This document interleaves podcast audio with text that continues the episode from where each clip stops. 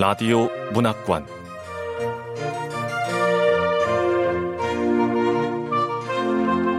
한국 단편 문학 특선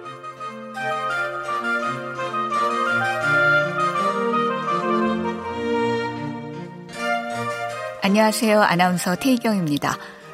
KBS 라디오 문학관 한국 단편 문학 특선. 오늘은 정용준 작가의 사라지는 것들 보내드리겠습니다. 정용준 작가는 1981년 광주에서 태어났고 조선대학교 러시아과를 졸업한 후 같은 학교 대학원에서 문예 창작학 석사 학위를 받았습니다. 2009년 단편 소설 good night 오블로로 현대문학 신인상을 받으면서 문단에 나왔고요. 소설집 가나, 우리는 혈육이 아니냐, 중편 소설 유령, 장편 소설 바벨, 푸놈 토니오 등이 있습니다. 문학동네 젊은 작가상, 소나기 마을 문학상, 황순원 문학상을 받았죠. 현재 서울예술대학교 문예 창작학과 교수로 재직 중입니다. KBS 라디오 문학관 한국 단편 문학 특선 정용준 작가의 사라지는 것들 지금 만나보겠습니다.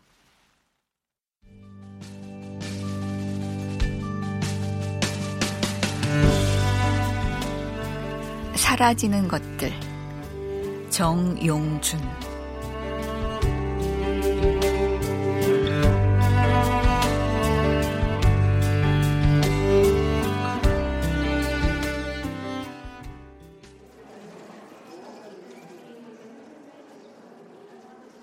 김포공항 2층 대합실 의자에 앉아 지나가는 이들을 본다. 겨자색 골프 모자를 쓰고 은색 캐리어를 끄는 노인. 여권을 손에 들고 나란히 걷는 커플. 푸드코트로 향하는 승무원.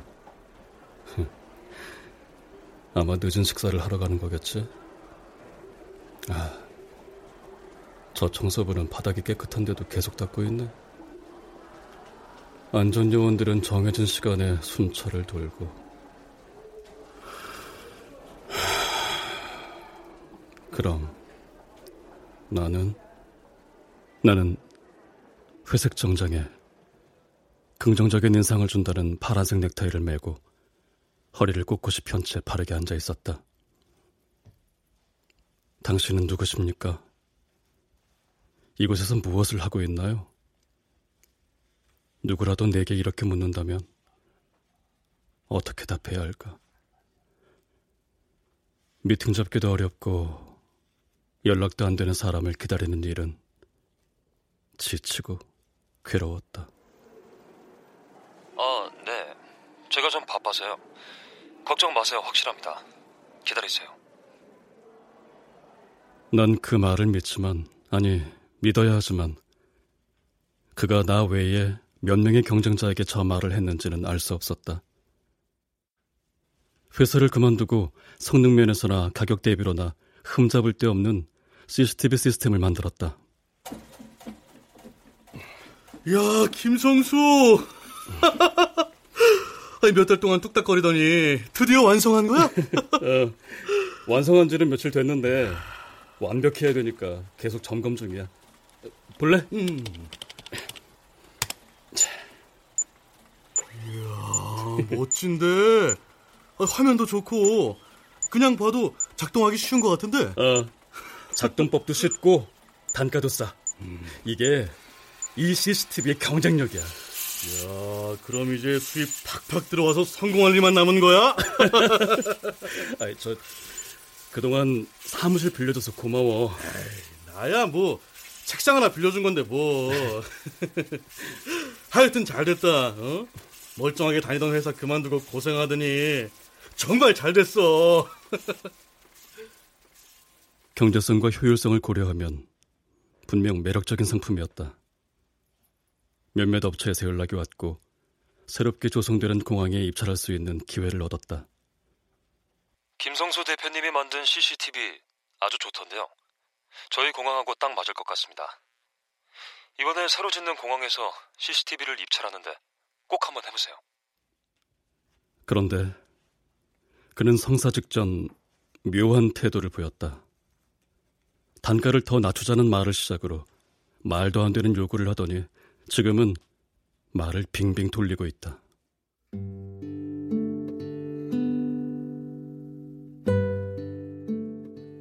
인내심을 시험하는 걸까? 그냥 이러는 게 재밌나? 몇 달간 공항으로 출근하고 있지만 누구도 내게 출근하라 한 적 없다. 책상이 없고 동료가 없고 급여도 없는 일. 난 이걸 얼마나 더 할 수 있을까? 하나같이 나쁘고 안 좋은 것들 뿐인 미래.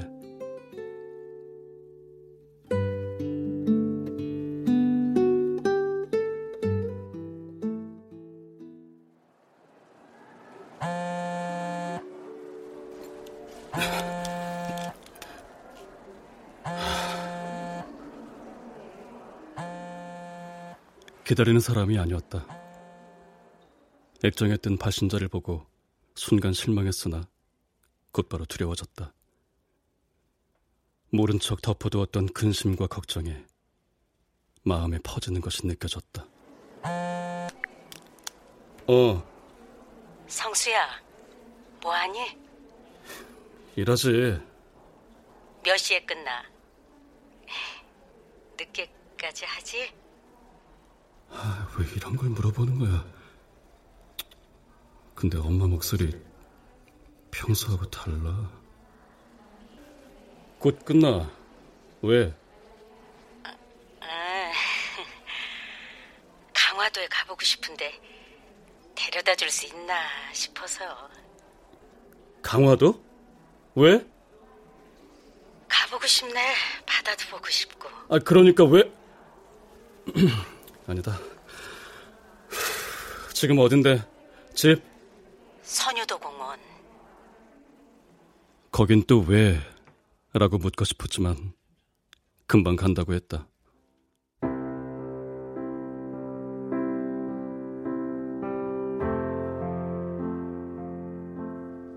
엄마를 만나러 가는 길 계속 실수를 했다. 뒤따라오던 화물 트럭 운전자가 상향등을 쏘아대다 거칠게 추월하며 창문을 열고 욕을 해댔다. 그자가 무슨 말을 했는지 들리지도 않았고 기분이 나쁘지도 않았다. 그 정도로 정신이 나가 있었다. 저번 주에 엄마가 했던 말이 계속 떠올랐다.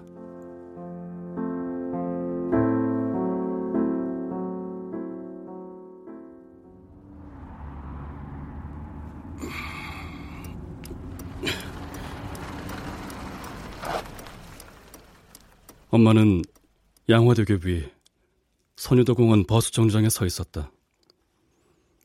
물방울 무늬 스커프를 목과 입 주위에 두르고 카키색 털모자로 가늘고 듬성듬성한 머리카락을 가렸다. 왼손에는 큼직한 가방을 들고 있었다.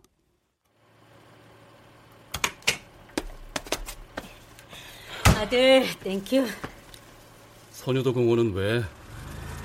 전부터 가고 싶다고 했잖아. 아침에 청소기 돌리는데 자꾸 어딜 가고 싶은 거야. 같은 서울인데 택시 타면 금방인데 못 갈 이유가 없어서 온 거야. 왜? 안 되냐? 안 되는 건 아니지만 추우니까. 그래서 좋았어? 별거 없더라. 겨울에 오면 안 되겠어. 너무 춥다. 아, 왜 이렇게 막혀?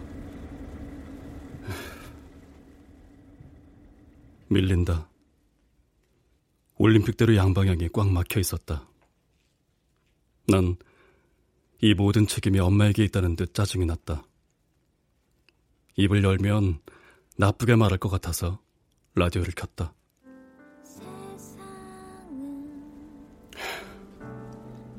아들이 데려다 주니까 좋다.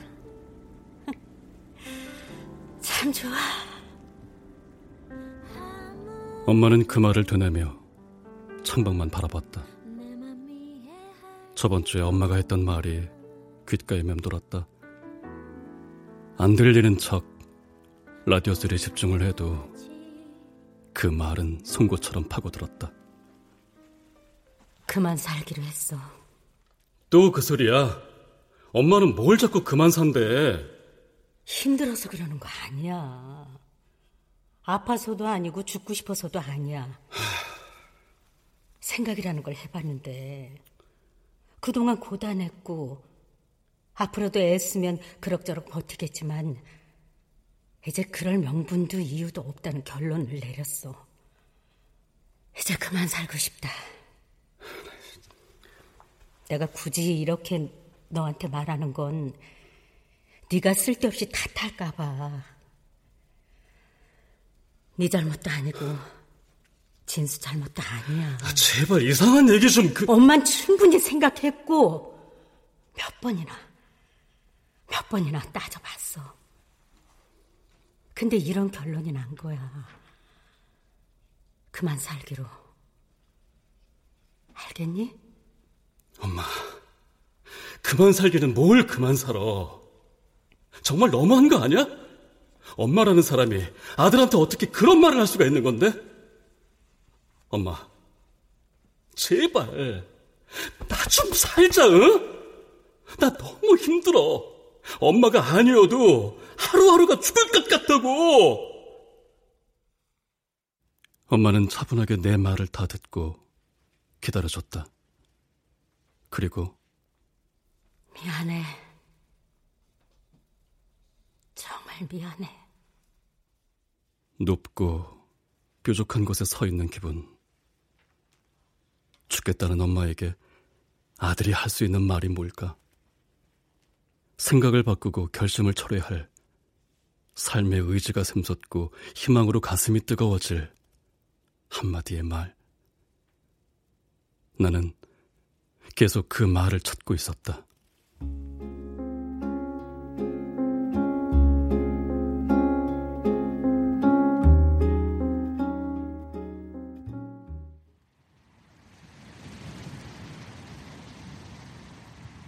후포항에 도착했을 땐 아무것도 없었다.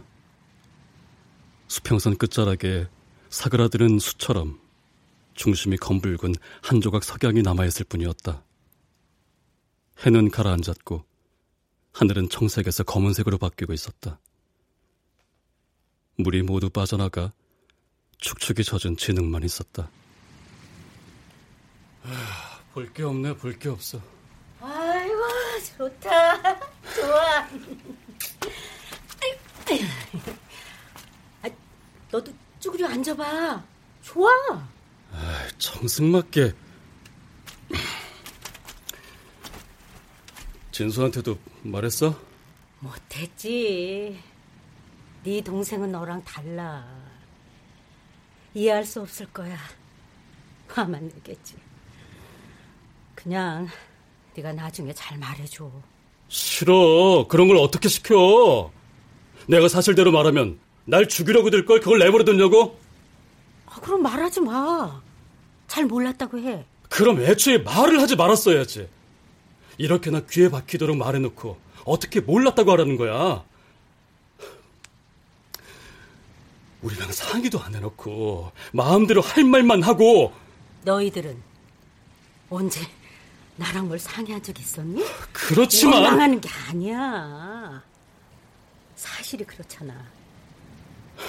너희들 나한테 그런 말 자주 했었지. 능력도 없으면서 걱정만 한다고, 짜증만 난다고.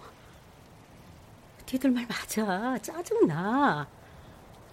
그니까 그만해. 그리고 지금 죽겠다는 게 아니야.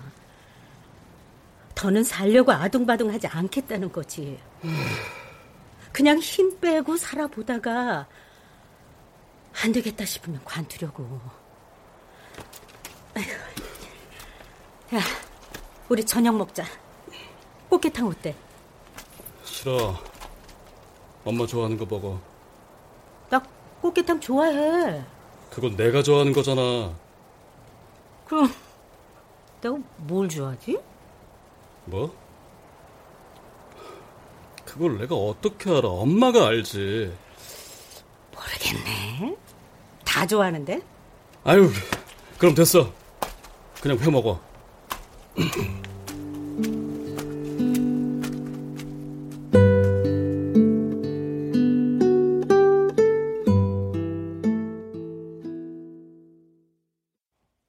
모든 회를 시켰다.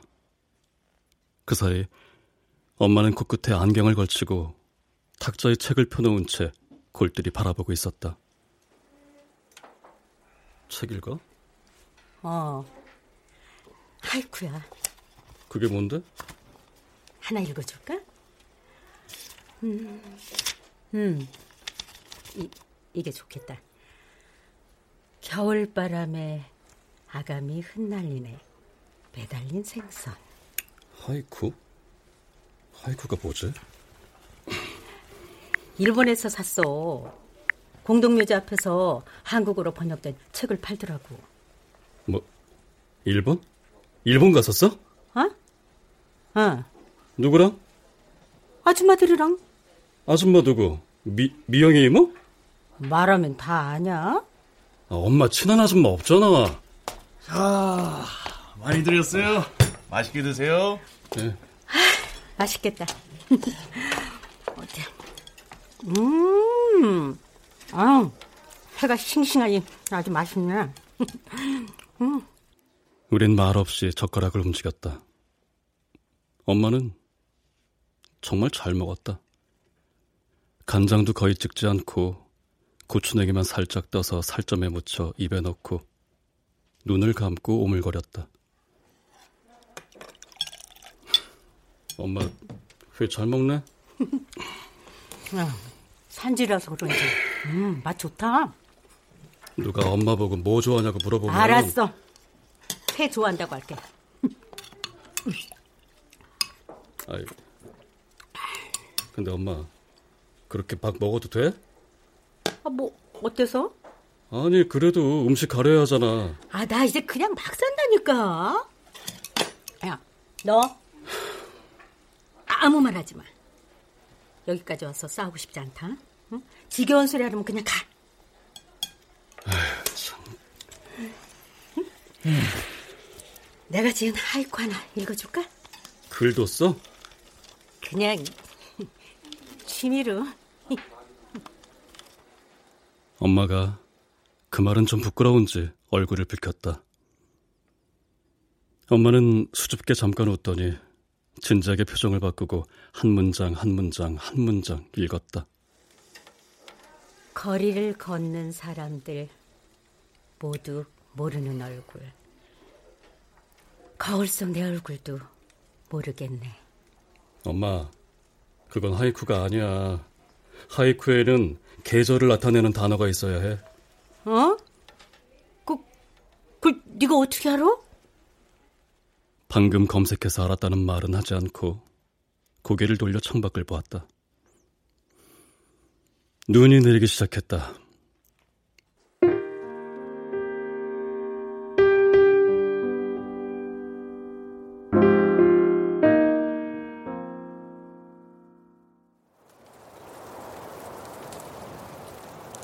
눈송이가 굵어졌다.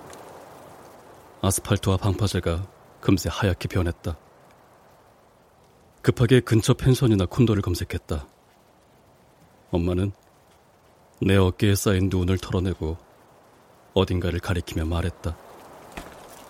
예. 저기 모텔 있네. 가까운 데 가자. 아, 모텔? 아, 모텔 가려고? 아, 모텔이라고 뭐 다르냐? 잠만 자면 되지. 아... 엄마는 모텔을 향해 걷기 시작했다. 오른발을 디딜 때마다 오뚜기처럼 15도쯤 몸이 기울었다. 흔들흔들 걷는 엄마의 발자국에 발을 포개어 걸었다. 엄마와 모텔이라니 기분이 이상했다.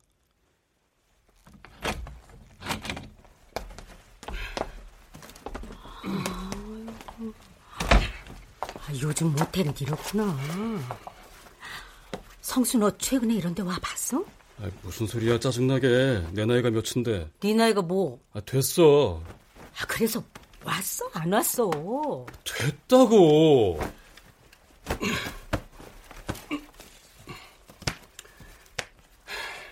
아직도 양말을 곧다리 벗어서 뚝뚝 말아놓으니까 네가 그 모양으로 사는 거야. 아니 진짜 넌 아무리 말해도 나이를 그렇게 먹어도 고거 하나 못 고치냐? 나도 먹을 만큼 먹었어. 안 그래도 살기 힘든데 뭘 고쳐가면서까지 살아. 냅둬. 그냥 이대로 살다가 죽게. 뭐? 아이, 아, 왜 양말은 너 지금... 네가 그러니까 지인 애미가 떠난 거야. 나라도 못 살지. 아, 소리를 지르려다 말고 엄마를 노려봤다. 눈이 마주치면 그렇게 말한 걸 후회할 정도로 마음을 불편하게 해주고 싶었다. 소용없었다. 엄마는 욕실로 들어가 버렸다.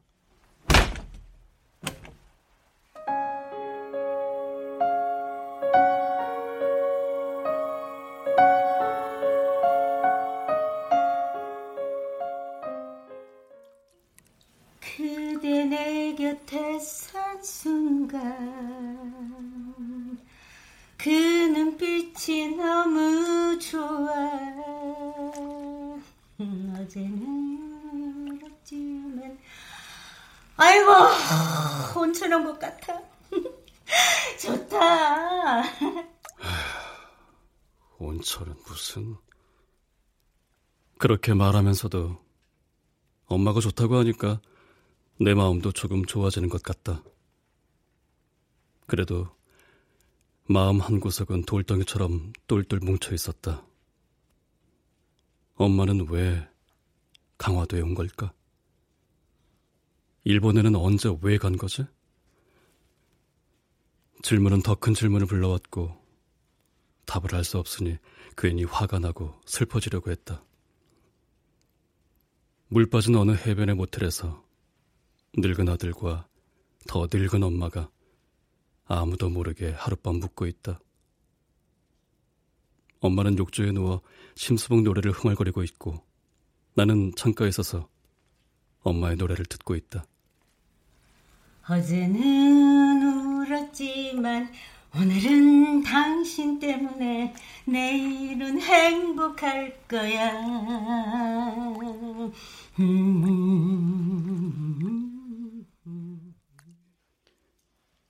진수에게 전화를 걸었다. 받지 않았다. 5분 있다가 또 전화를 걸었다. 엄마? 저번 달에 여기 왔었어. 뭐? 거길 갔다고? 진짜? 어, 하루 자고 갔어. 왜 말 안 했어?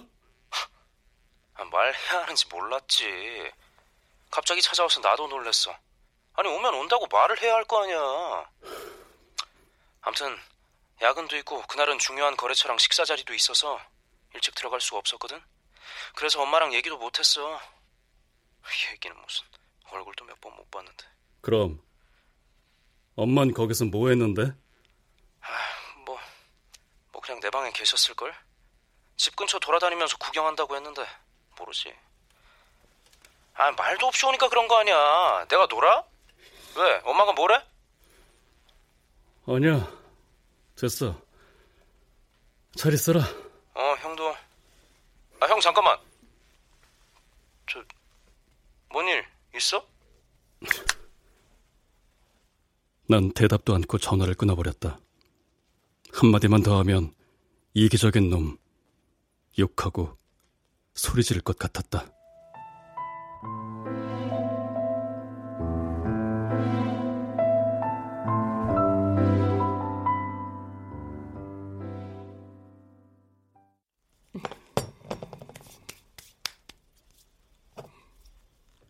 엄마는 조악한 샤워 가운을 걸치고 얼굴에 로션을 발랐다.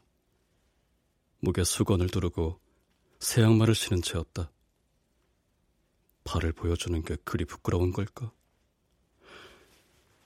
우린 각자 시간을 보냈다. 엄마는 책을 벗고 나는 침대에 엎드려 공항 CCTV 현황에 담긴 파일을 펼쳐놓고 검토했다.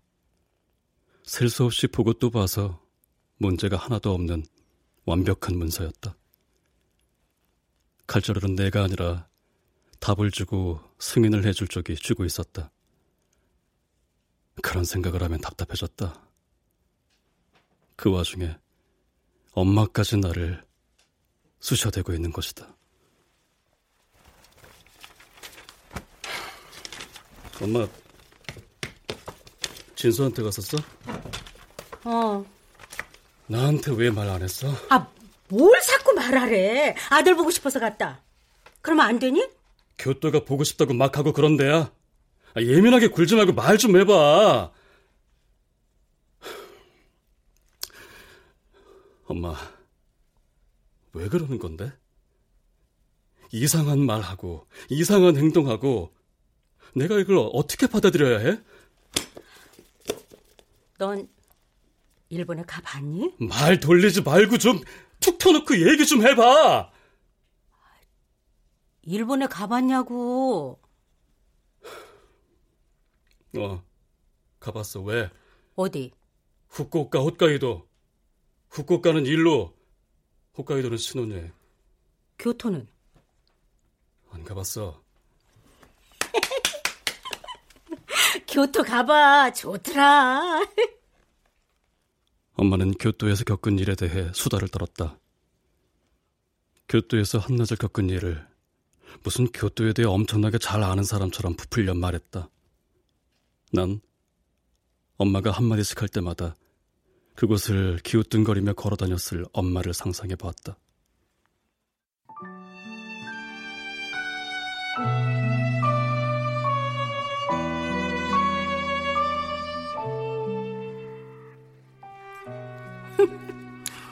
음, 외국이라고 괜히 겁먹었잖아. 전혀 그럴 필요 없는데.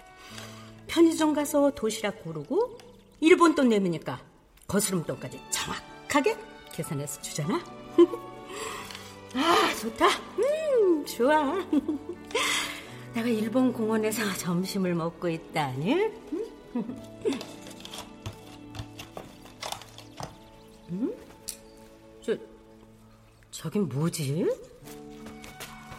공동묘지 같은데? 일본은 공동묘지도 마을 안에 있구나. 어, 근데 공동묘지가 하나도 무섭지가 않네. 단정하고 정갈해. 여기 묻힐 수만 있다면, 그럴 수만 있다면, 당장 죽어도 좋을 것 같아. 천국 같다. 엄마는 그곳에서 한국인 유학생이 직접 만든 책 한 권을 사서 돌아왔다. 그리고 밤이 깊을 때까지 아들이 돌아올 때까지 읽고 또 읽었다.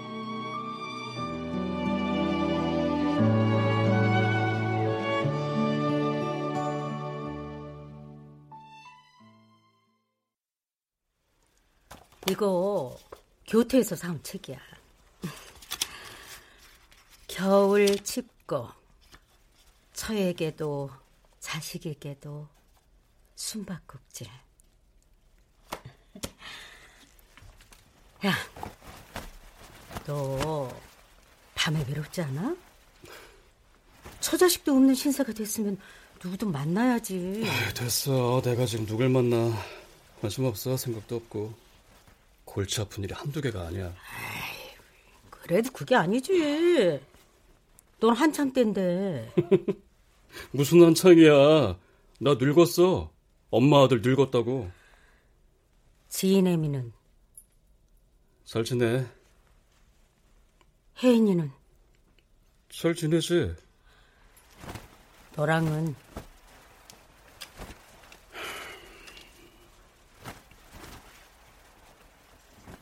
난 몸을 뒤집어 바로 눕고 이불을 목까지 끌어올린 뒤 길게 한숨을 내쉬었다.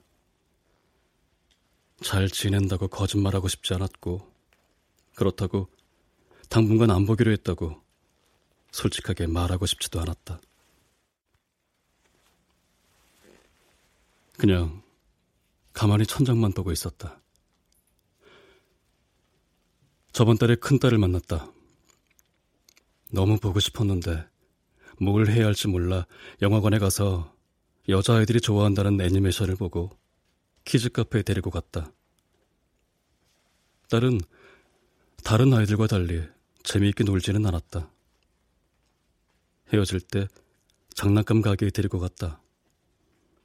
갖고 싶은 장난감을 마음껏 고르라고 했는데 혜인은 장난감 코너로 가지 않고 문구점 코너로 가서 색연필과 볼펜과 노트를 들고 왔다. 그리고 헤어질 때 내게 이렇게 부탁했다. 아빠, 음, 내가 더 크면 그때 만나요. 엄마가 불편해해요. 어? 어? 엄마가 불편해? 무, 무슨 뜻이야? 아빠, 속상해요? 아, 아니야, 아니야, 아니야. 그럼 아빠 보고 싶으면 혜인이가 연락할 거야? 음. 혜인은 고개를 끄덕였다.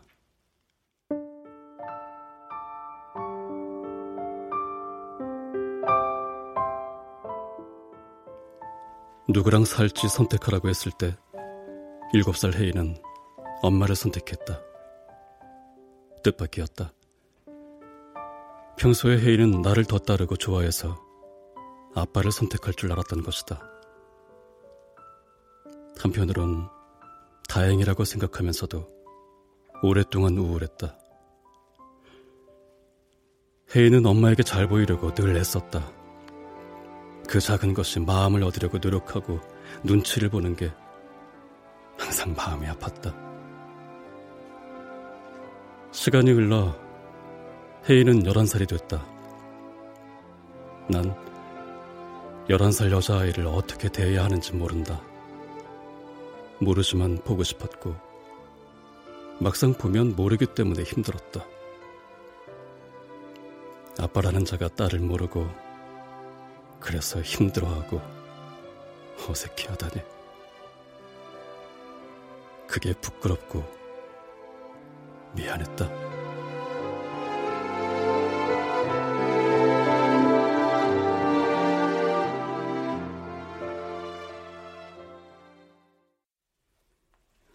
몰라.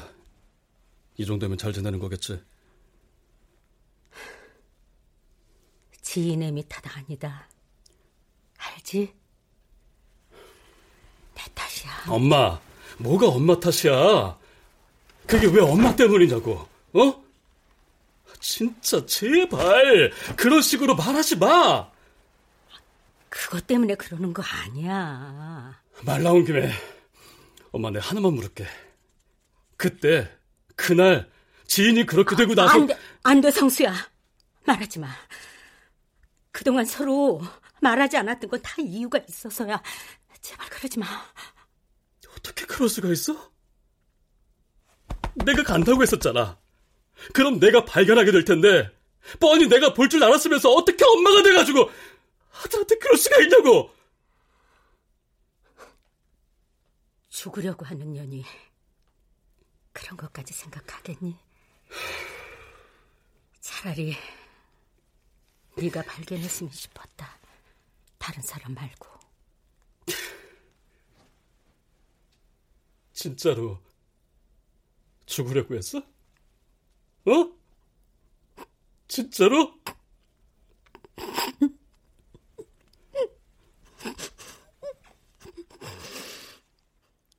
눈꺼풀이 덜덜 떨리는 게 보였다. 엄마는 입술을 깨물고 있었다. 그날 엄마 집에 도착했을 때 뭔가 이상하다는 걸 느꼈다.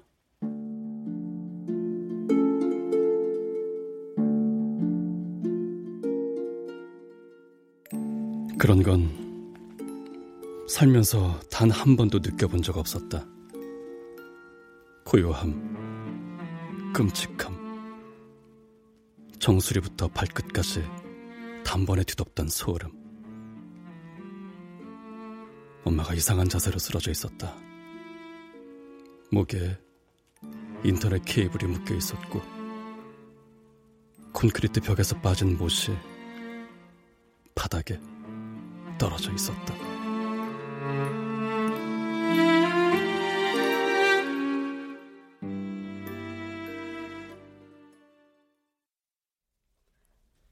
글쎄, 잘 모르겠다. 그때는 그랬다고 생각했는데, 지금 생각해보면 너한테 보여주고 싶었는지도 몰라.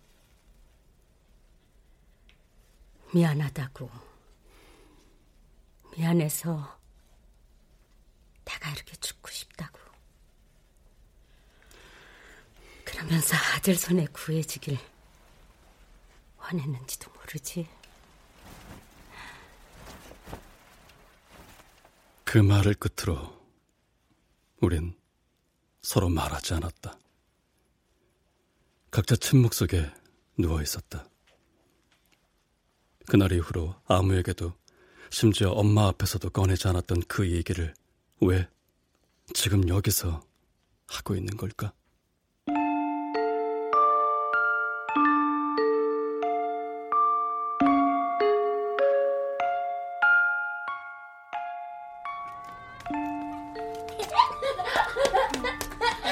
아이고, 지인아, 아, 이리 와. 할머니 손 잡아야지. 아이고, 녀석.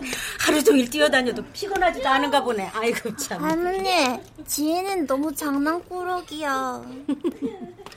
아유, 남자애라 그런가?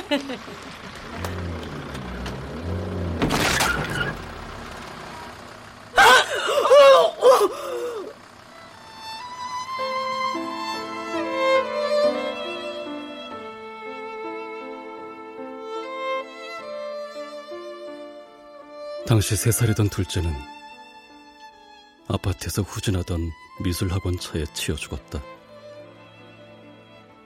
다섯 살이던 첫째는 할머니의 왼손을 붙잡고 있었고, 둘째는 세 살 난 아이가 대부분 그렇듯 지나치게 명랑하고 무엇을 두려워해야 하는지 몰랐다.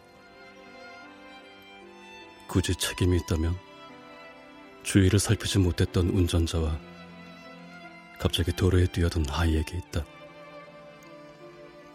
그러나 나와 아내, 엄마와 혜인은 각자 자신에게 책임이 있다고 생각했다. 나와 아내는 희미하고 끈질기게 다른 사람에게도 책임이 있을 거라고 의심했다. 둘 중 누구도 그 생각을 함부로 말하거나 묻지 않았지만 희미한 안개 같은 그 의심이 우리 모두를 서서히 무너뜨렸다. 아내는 아침 준비를 하다가 딱 한 번 혼잣말처럼 중얼거렸을 뿐이었다.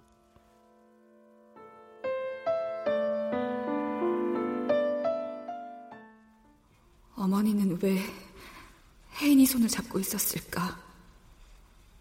혜인이는 누나고 성격이 차분해서 안 뛰어다니는데. 그 말은 뭔가 지인이 대신 혜인이가 그렇게 됐어야 한다는 말인가?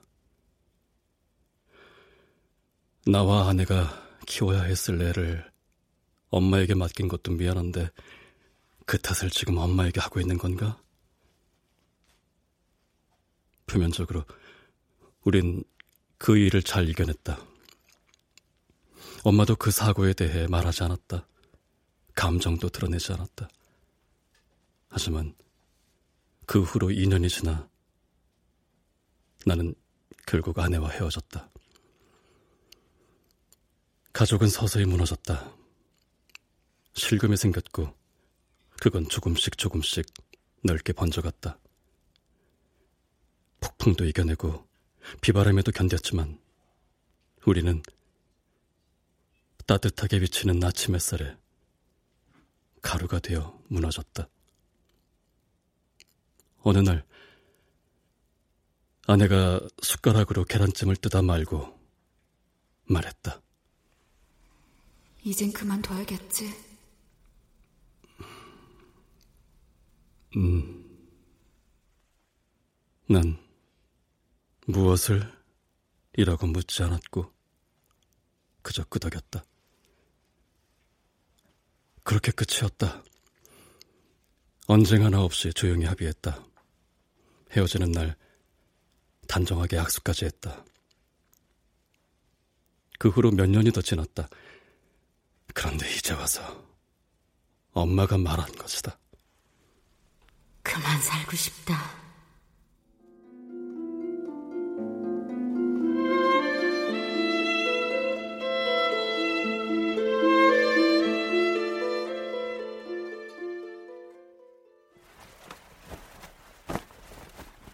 엄마, 혹시 아직도 지인이 때문에 그러는 거라면 그러지 마. 세월이 많이 흘렀잖아. 엄마 탓도 아니고 내 탓이 아닌 건 아니지. 밟아둔 거야. 무슨 소리야? 이상한 남자를 만나 널 가졌거든. 그래서 결혼했지. 근데 그 사람은 자기하고 싸운다고 가족을 버리는 사람이야. 진수가 생긴 후에도 멈추질 않더구나. 그러다 바다에 빠져 죽었지. 난 좋은 엄마는 아니었지만 너랑 진수 잘 키우려고 했었다.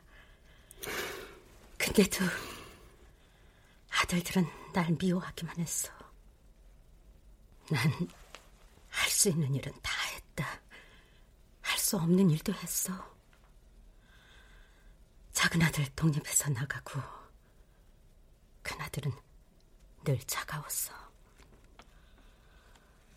그러다 지인이 그렇게 되고 몇 년 동안 뭘 제대로 속 시원하게 먹어본 적이 없다. 하루에도 수십 번씩 머리가 아프고 눈도 갑자기 흐려졌고 고혈압약은 먹어도 먹어도 끝이 없어. 문에 살짝 부딪혔을 뿐인데 발가락에 썩더라. 봐. 그건 벌 받아서가 아니야. 당뇨는 누구나 걸려. 암 같은 것도 아니잖아. 차라리 암이 낫지. 핏덩어리 같은 손자까지 죽인 내가 어떻게 하면 좋겠어? 엄마가 누굴 죽였다고 그래, 진짜. 그럼 누가 죽였니? 말해봐.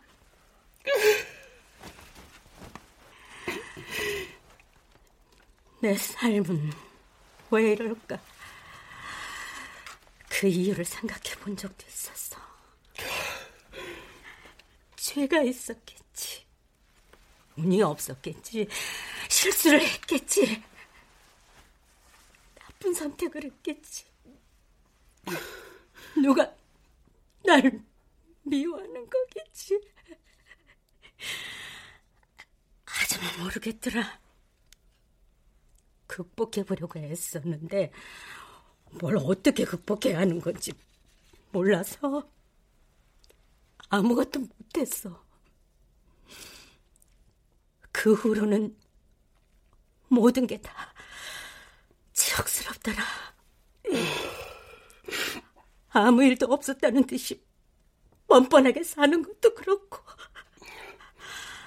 화를 내지 않으려고 전력을 다해 노력하는 지인의 의미를 보는 것도 그렇고 지역스러워. 이제 그만 그만하고 싶어. 피곤해. 너무 피곤하다.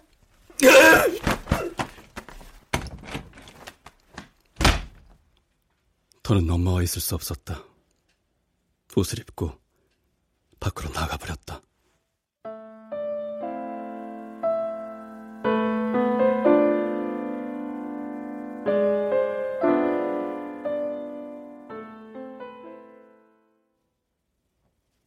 손 하나가 내 이마를 만지고 목덜미를 쓰다듬는다.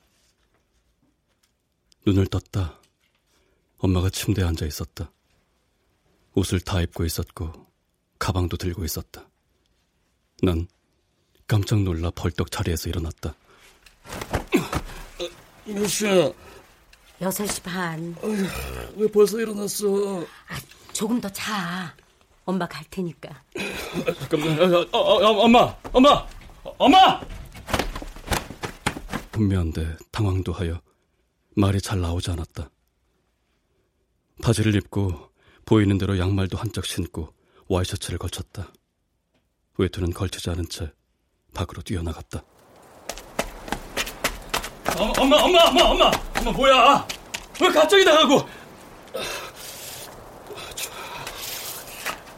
아, 택시 불렀어. 지금부터는 나 혼자 여행할게. 너 어제 힘들게 시간 냈는데 오늘은 일 가야지. 괜찮아, 일 안 가도 돼. 지금 그게 중요해. 아유, 저기 바다 좀 봐라. 물 들어왔다. 아이고, 세상에. 예쁘네. 어제랑은 영 땅판이다. 꼭 동해 같아.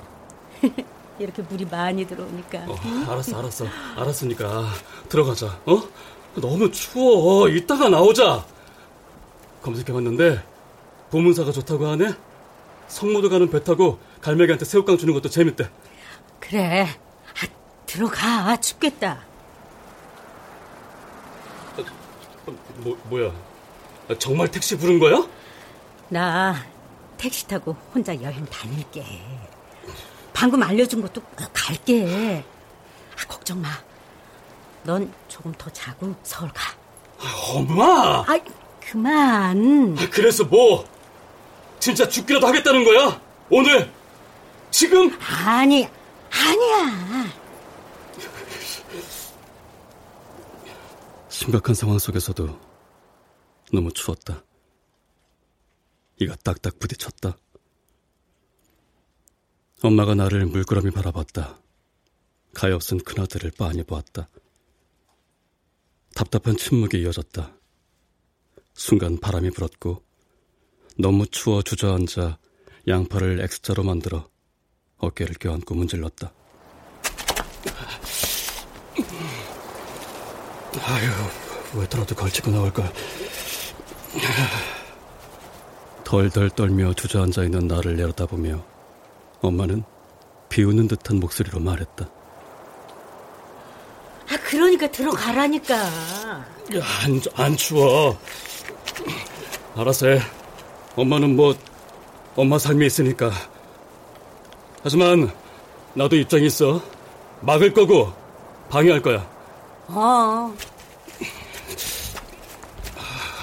좋아. 엄마의 목소리는 어찌나 가벼운지 바람에 날리는 눈송이 같았다. 엄마는 떨고 있는 나를 내버려 두고 택시를 향해 걸어갔다. 눈 밟는 소리가 뚜렷하게 들렸다. 바람에도 쓰러지지 않고 눈 속에서도 얼지 않던 엄마가 부스스 부스스 소리를 내며 저 멀리 걸어가고 있었다.